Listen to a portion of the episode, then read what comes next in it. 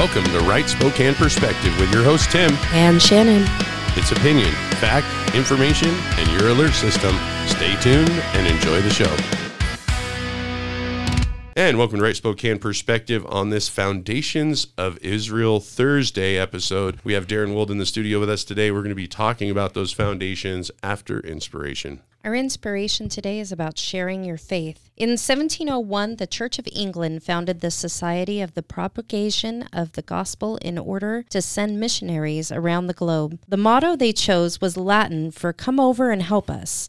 This has been the call on gospel ambassadors since the first century as followers of Jesus take the message of his love and forgiveness to a world in desperate need of it. The phrase, come over and help us, comes from the Macedonian call described in Acts 16. Paul and his team had arrived at Troas on the west coast of Asia Minor, modern day Turkey, there, Paul had a vision of a man of Macedonia standing and begging him, Come over to Macedonia and help us. Having received the vision, Paul and his companions got ready at once to leave for Macedonia. They understood the vital importance of the call. Not everyone is called to cross the seas, but we can support those who do with our prayers and finances. And all of us can tell someone, whether across the room, the street, or the community, about the good news of Jesus.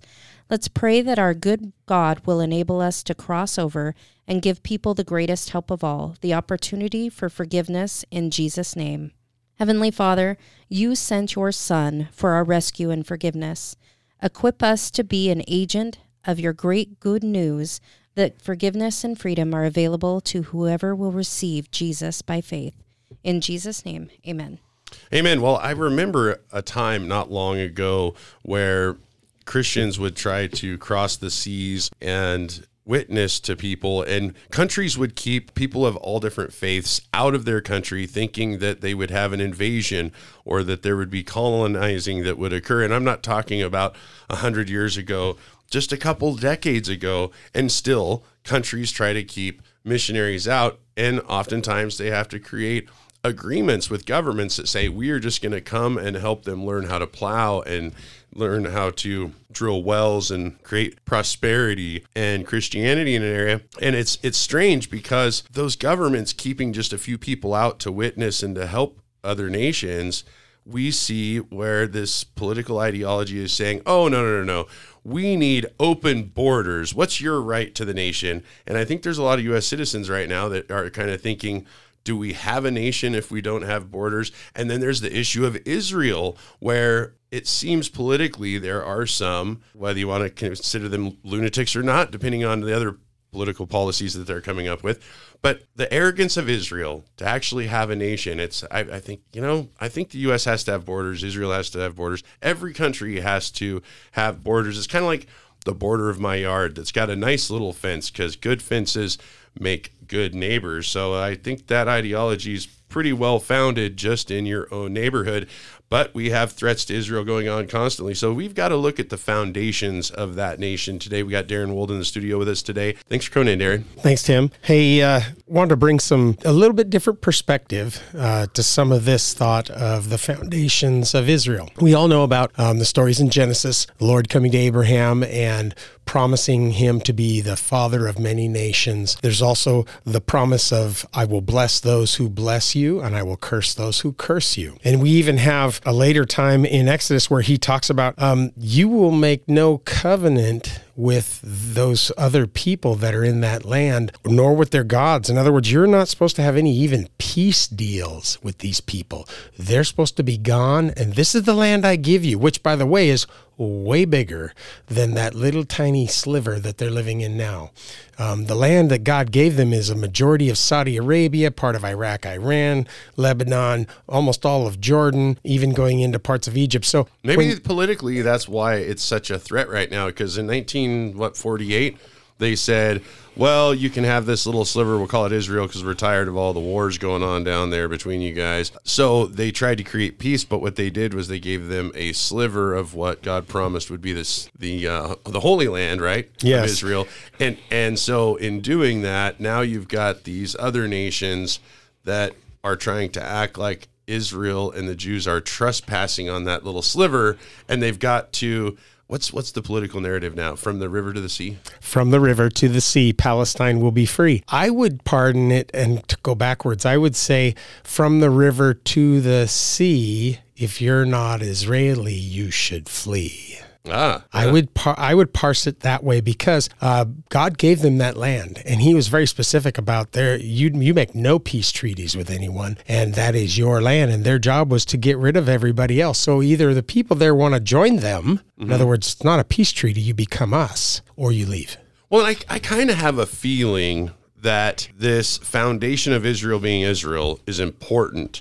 And we've lived it out across generations in many countries. And, and I kind of feel the same. I, you know, if you want to be a Canadian, you should probably be in Canada. Yeah. And, you know, if you want to be an American, you should be in America. And if you don't want to be an American, you shouldn't be in America. So it's it's kind of one of those themes. It's kind of, you know, it's mm-hmm. like you want to live in the rule the rules of the household, you want to help pay the rent, we're all going to get along. If you don't, then there's other places you can be, right? So that foundation is kind of like the fences in the neighborhood.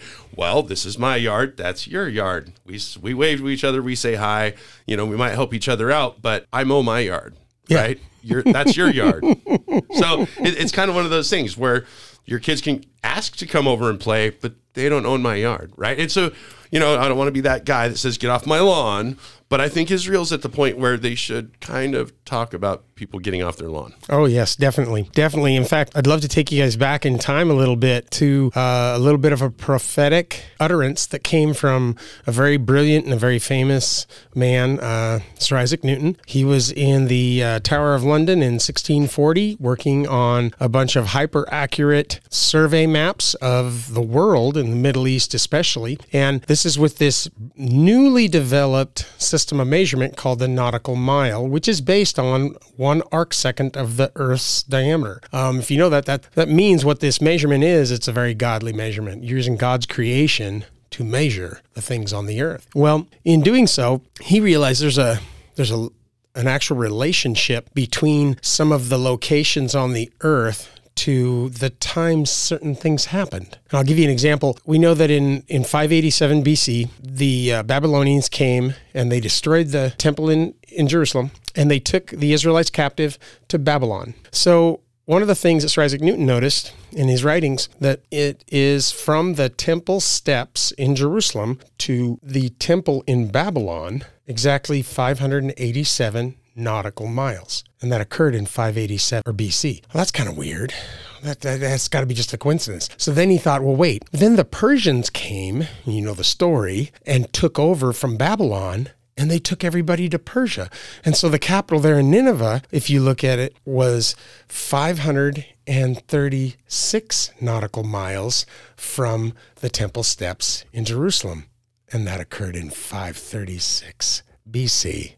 That's pretty amazing. It kind of blows your mind. You know, you're thinking on this. Now, the crazy part this is 1640. The Jews don't have a land, there's nobody there, right? It's just pretty much barren, empty, nothing. And Sir Isaac Newton makes this posit in his writings. He says, I believe that the Bible is correct, and one day the Jews will be back in their land. But he said, take careful note. The people who most have influence to allow them to come back in their land, the time it occurs will directly correlate to the distance that that people's capital or city or major area is from the temple steps. I was just going to say, what is 2,024 nautical miles from the temple steps? I don't know that, but I will tell you that. No, but you got my mind wondering. Nine- I'm wondering. Oh, yeah. 1948, May 14th, we know Israel became a nation again. Here's the crazy part. Did you know that the country most influencing at that time was the country that owned that whole Levant area of Palestine? They had just captured it in World War One from the Ottoman Empire, the Turks, was Great Britain. And in Great Britain, what is the capital? London. London, In London, London, England. Yeah. in London, England, there is a stone called uh, the London Stone. It is on the Thames River. That stone is the place that all measurements in the British Isles are made from. If you want to know how far something is from London, you start at the London Stone and you go up how many miles from that stone. That stone's history, it was brought back in the Middle Ages. It was a piece of Solomon's temple that the Knights Templar supposedly brought back and put on the Thames River as a monument for the Crusades. Oh, okay. Very interesting. Very interesting. Yes. So at that time, when that was made, this measurement is exactly 1,948.42 nautical miles from the temple steps to the actual, what they call London Stone. London Stone. Now, that wasn't good enough for me. Just so you know, I'm kind of one of those nerds. I'm like, Lord, what's the 0.42? So I do the math, and he goes, Well, it's May 14th. Okay, there's my 0.4, but what's the two? And he goes, Wait, wait, maybe it's not from the steps. I'm like, What? So I go get a diagram of the original temple, and that two hundredths of a nautical mile comes out to be like 121 feet. It's from the temple steps to where the Ark of the Covenant would sit in the Holy of Holies. Wow. Oh, oh, okay. So we're measuring actually from the Holy of Holies. All right, all right, Lord. So anyway, here's this declaration put forth, and it is 100% accurate. Um, he nails it from 1640 blindly. And the funny part is, he's literally couple miles or whatever from the London Stone in the Temple or in the Tower of London at the time, not knowing that it would be Great Britain that would be the one to allow them back in. In uh, 1917, they had the Balfour Declaration put forth by uh, Lord Balfour, and that was the beginning to let the Jews back into the land. And by the time World War II happens and all the horrible things that happened in World War II, uh, they realized these people need a place to go and this should be the place. It's put forward, it's voted on, and next thing you know, it's there. Uh, just amazing. That's the beginning of everything. Now, the one thing I kind of wanted to address too is um, you have this huge thing about the land of Palestine. And I have to say, it's kind of a joke because if you know where that name comes from, you understand that that was a slur that was Yeah. given to it. Yeah, Palestine. Well, and you said the land, the pal. I don't. Palace. There's been no government ever in history, and I don't know that it's as a joke as much of it is a political distraction. political distraction or even a slap in the face because where we get that name palestine comes from uh, 135 ad emperor hadrian roman emperor um, you know in, in 70 ad he destroys jerusalem destroys the temple but there's still infighting with the jews and he's so sick of it and by the time um, it rolls around to him he decides that we're going to not even call this Jerusalem or Israel anymore. There's not going to be any mention of these people. So he renames them and the land after their their enemies, the Philistines from the Bible. And he calls it he calls it Palestine. Palestine. That's where we get the name Palestine. And we know it's not an Arab name. The Arabs never gave it that name because in Arabic there's no there's no P sound. You can't say Palestine. They say Palestine with a B or Philistine with an, an F sound. There's no P in that language. There's no P in the Arabic language. Think about that. Would you name something if you don't have that sound in your language? So they've had to change their language just to say the name of the state that doesn't exist. there you go. I mean, that's pretty profound. Always another p word, profound. So we're gonna we're gonna have to uh, take a quick break. We're gonna come back and we're gonna continue speaking in English using uh, p, but I think we're gonna be using a lot of other letters and words to explain why Israel is where it is. And uh, is there a promised land? Are we promised a land? Do we have a country? Do they have a country? Let's not let all these things get blurred. We're going to give clarity in just a moment. Don't go anywhere. Today, we want to think about how our founding fathers established a nearly foolproof system of government. Its checks and balances are among the most noteworthy aspects of our republic. Our government, when functioning as it was designed, champions our liberties and prevents our government from becoming tyrannical and oppressive. By and large, however, the American people are sadly uninformed about democratic principles and their role in safeguarding our freedoms.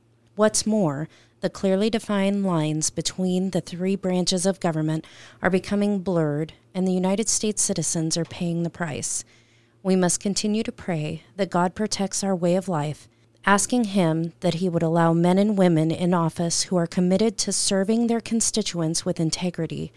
We must remain in prayer for our elections, asking God to promote our fellow citizens to become more involved in this process. Voting is both a duty and a privilege, and the outcomes of our political races are critical in determining the future course of our nation.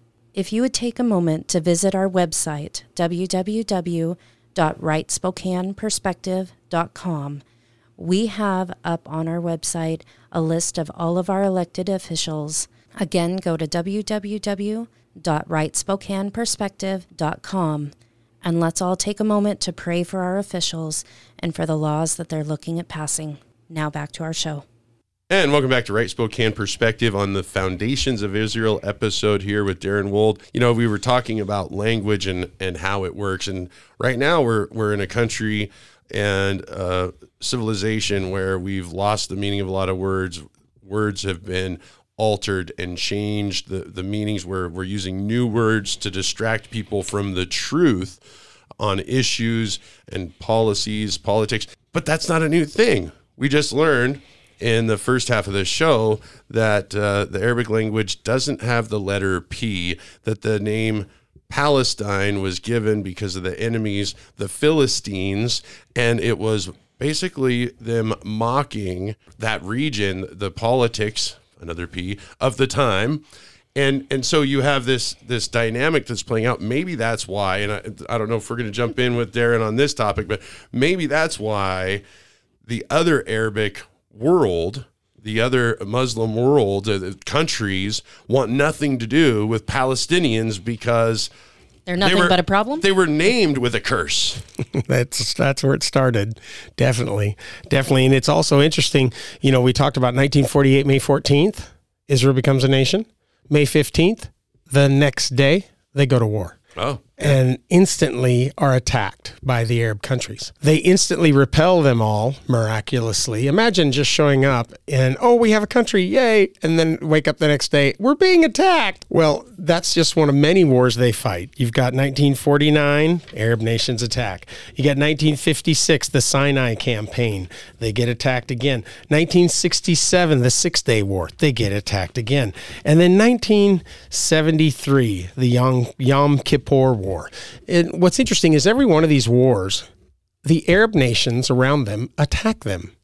And in every one of these wars, every one, they gain more ground than they previously occupied and owned. And in every time, the UN and other nations are like, oh, you got to give it back. You got to give it back.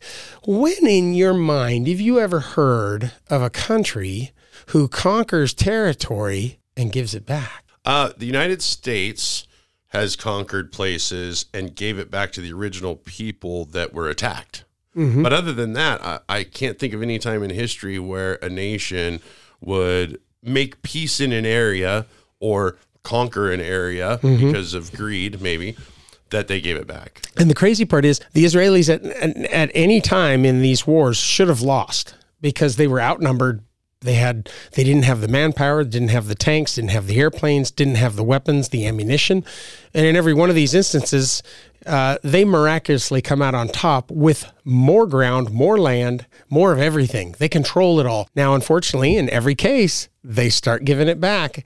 And one of the problems that I had with that for the longest time is man, the Lord told him in Genesis, you're not to do that. You're not to split the land and have treaties with these people and share the land. And there is a, a, sp- a special blessing and a special curse that will come upon those that try to do that. And I guess that's where we're going next because um, one of the things that we found is as these things started to happen, there started to be uh, catastrophes that would occur as um, either U.S. presidents or leaders of other nations would step in and say, We want to help you with a peace treaty with the Palestinians. And the second they would do that, there would be an instant natural disaster that would take place back home whether it was a hurricane, a tornado, earthquakes, volcanoes, fires, you know, all these things that you all that we normally would attribute to the hand of God. Because these are things beyond our control. And some of them are fantastic. Well, even in insurance policy, it's called an act of God. Exactly. Thank you. I mean, you go to an insurance underwriter and they will write act of God because there's nobody in the world that can control that, but apparently he can. And if that's happening right after somebody goes and tries to divide God's land, tries to take away land from Israel that God has apportioned to them. You'd think they would figure this out. Well, and it's it was a reoccurring thing. It's not something that just happened once or twice. It was something that people have researched at nauseum and realized maybe we should have a different public policy direction. You think? Um, I'm going to bring a few to your your your mind here. Um, so uh, here we have uh, October 18th, 1991. The U.S. announces the upcoming Madrid Peace Conference with the with Russia, Israel, Arab nations, and the Palestinians. And October 20th, we have the Oakland firestorm, the greatest fire and loss of life since 1906 in the United States, 2.5 billion dollars. Uh, and November 1st of 1991, we had the Madrid Middle East Peace Conference. And October 30th and November 1st, we had the perfect storm. It's the worst storm in 100 years. There's an actual movie called The Perfect Storm, and it covered the East Coast. And President Bush's personal home was damaged by that storm. Um, in August 24th of 1992, you had round six of the peace talks where they resumed in Washington, D.C., and Israel came with autonomy plan for Palestinians. August 23rd and 24th, the same day in 1992, Hurricane Andrew, the worst natural disaster in U.S. history to date, $27 billion occurred these things go on and on and I'm, I'm taking some of this stuff from a book that a gentleman put together that's you know if you're interested in this type of reading uh, his name is is bill koenig and bill has put together oh man hundreds of instances of these presidents and leaders that have come in and tried to divide the land of Israel and tried to make concessions to these Palestinians, these Arabs. Okay, so um, some of this information we're talking about today is coming from a book from Bill Koenig. Bill Koenig, yep. And the book is called Eye to Eye. It's actually an older book. He wrote it, I think, in 2008, 2009. But the thing was, is Bill's still alive today and he does all kinds of conferences and talks and conventions. And um, here, just uh, beginning of the, the, the month preceding in January, Bill he made a, a little statement. He said, uh, "Hey, you guys are recognizing that Antony Blinken is going over to Israel to get them to stop fighting in Gaza."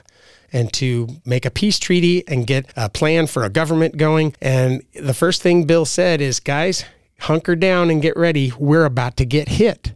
And now this was this we're talking about uh, what first week of January Yeah. this was happening top being discussed. Yeah, and then what happened in the next couple days in January? We got hit by the coldest Arctic blast to hit the United States in 100 years. Well, and it was it was strange too because a lot you know in the you know the Northwest we're like okay. At some point throughout the year, we're going to have some cold temperatures. Typically, you know, it's Yeah. going to get down to 5, 10, you know, 12 degrees, whatever. That's Yeah. normally kind of the coldest it gets. Every now and again, we hit a negative, but, you know, but it wasn't just in the Northwest. It wasn't just like this Arctic blast that covered the corner of the Northwest like it usually would. Mm-hmm. Or, or maybe we have a mild winter and the Northeast gets hit. This was the whole country what got frozen. And what's crazy is at this time, my own church had a bunch of our, our men that were on what's called the Power Ministries tour. It's a missionary tour down in Mexico. So they were working uh, right there in Texas and Mexico across the border with a whole bunch of these really neat little communities where they've got uh, Bible schools, they've got churches and things they're building for these people. And the guys were came back and told us here when they got back that it was crazy the temperature dropped to 27, 28 degrees. And these are places where nobody has heat. There's no heat in their buildings down there because it's it's Hot. It never cold. It's always hot, right? He said they walk into the buildings. These poor kids are freezing. They're, they got every stitch of clothes they can, and they're wrapping themselves up in blankets or whatever they can get their hands on because they have never been in temperatures like this. So we're talking, in a hundred years. yeah, in a hundred years. Uh, Well, in their lifetime anyway. Oh, for sure. Well, man, this was like a hundred year Arctic blast. Yeah, it's crazy. And so these temperatures that we experience, well, yeah, we we're in Spokane. We get these type of temperatures, no big deal. But clear down into Mexico, across the border from Texas, that you're sub freezing temperatures in places that never see that, that don't even have heat, don't know how to even cope with it, don't have the facilities to cope with it. And the curse came from. Uh, uh, well, I'd say the weather changed. The curse came in a blink and a uh, eye. Blink. Oh, Blinken! wow. Oh, Antony Blinken. Look at that, a wordplay. so he's uh he's down there trying to tell Israel that they can't respond to the largest mass murder of Mm-hmm. Israelis, Jews Since the Holocaust. since World War II, since the Holocaust. Mm-hmm. Yes. I, the arrogance of America at this point, I, I, I just can't. It's un, and, and we're not even protecting our own borders. For all we know, uh, you know, those Arab nations that want to see death to America are coming across our border, right? I yes, mean, that very on. well could be. That is not crazy. a, that's not stretching the truth even by a little bit right there. Well, it only took a handful to you know do 9/11. This is true. This is true. Um, That wasn't the only thing we saw, though. We've also got the atmospheric rivers that are going on in And- California. because our president himself then tried to tell Israel to stop fighting. They need to wind down. They need to end this. And, And he uses his national bully pulpit to come out and say it. Yep, very still. And and as again, we are hit by these huge water streams coming in. The you know Pineapple Express hits California, uh, tons of flooding, loss of property, lives, all kinds of again natural acts of disaster that you would say it's an act of God. And I think as long as we are trying to influence, or anybody is trying to influence Israel to give away land or to stop fighting, stop getting the evil people out of their land, you're going to see this type of uh, curse come upon whoever's nation that is that comes to Israel to try to stop it. Well, and I think that so this book that you're talking about, Eye to Eye, and all these elements of the Palestinian non-state, Yeah. and and all of this. To me, the Palestinians were cursed by the name Palestinian, and we look at the history of the United States. I don't know that the author here, Koenig, is the only one that, that recognize this because it's been a long-standing policy in the United States that our ally is Israel. And the only time that we've tried to influence Israel, it seems, is to moderate their religious and their practices within that Jewish nation. Now, I think that the Jewish nation has moderated itself without our help in a lot of ways that has brought some curses on itself. Oh yes, But- they're not they're not they're not innocent by any means. Well, but God said this is your land. But He also still have, you know, like with Christians, you have free will. You make mistakes. You, Yes. sometimes you have bad leaders. Sometimes you have good leaders. We've seen kind of the history play out the, from the Bible to, Mm-hmm. to where we are today. And what I I think is is amazing is that okay, so we just need to be reminded of this. So Koenig and you know the conversation we're having right now, it's time where we say, okay, this is God's land, mm-hmm.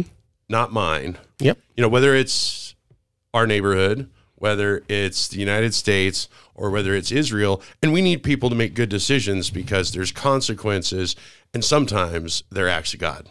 And, you know, Tim, along with that, when God makes a promise, a covenant, he keeps that promise, he keeps that covenant.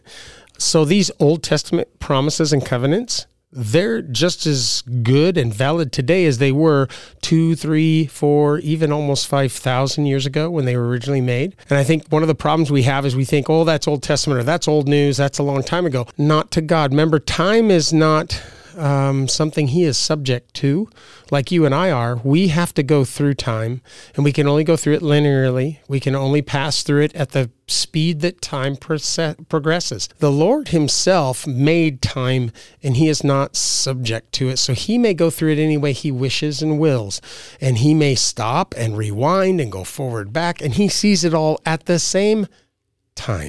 Yeah, That's I- hard. That's it- a hard it- thing for us to think about. It is sometimes. very hard. And I, so, I would have to say that's probably his eternal perspective. There you go. I love so it. unfortunately, we don't have eternity on this show, and uh, we're not in control of all time. But I do want to point out when we were talking about ownership and property, we had a conversation about that. There was some inspiration actually on one of our other shows that we did this week. And are you an owner or are you a steward? And really, as Christians, and I guess as political servants to whatever government's in control of your life, depending on where you're listening to this, I guess we're just stewards because God's the owner. And so whether it's the nation of Israel or the United States of America, we should be good stewards. And there was promises in the Bible about the Jewish land of Israel, but there's also promises in the Bible of children. They're not our property. They're not the government's property. Are we being stewards? Because there's a millstone coming for America if we don't do something right with the children. So we're going to come back with Darin Wold. We're not going to talk about the children on the next show, but we're going to talk about the rest of the story of the foundations of Israel because they were children of God, but so are the children that I mentioned that we're supposed to be protecting and arming ourselves with millstones. That being said, we're out of time for today's show, and we will be with you again tomorrow and with Darin Wold. Bye bye. You have been listening to Right Spokane Perspective. We are sponsored by Right Spokane Perspective LLC and made possible by advertisers you hear and contributions from listeners like you.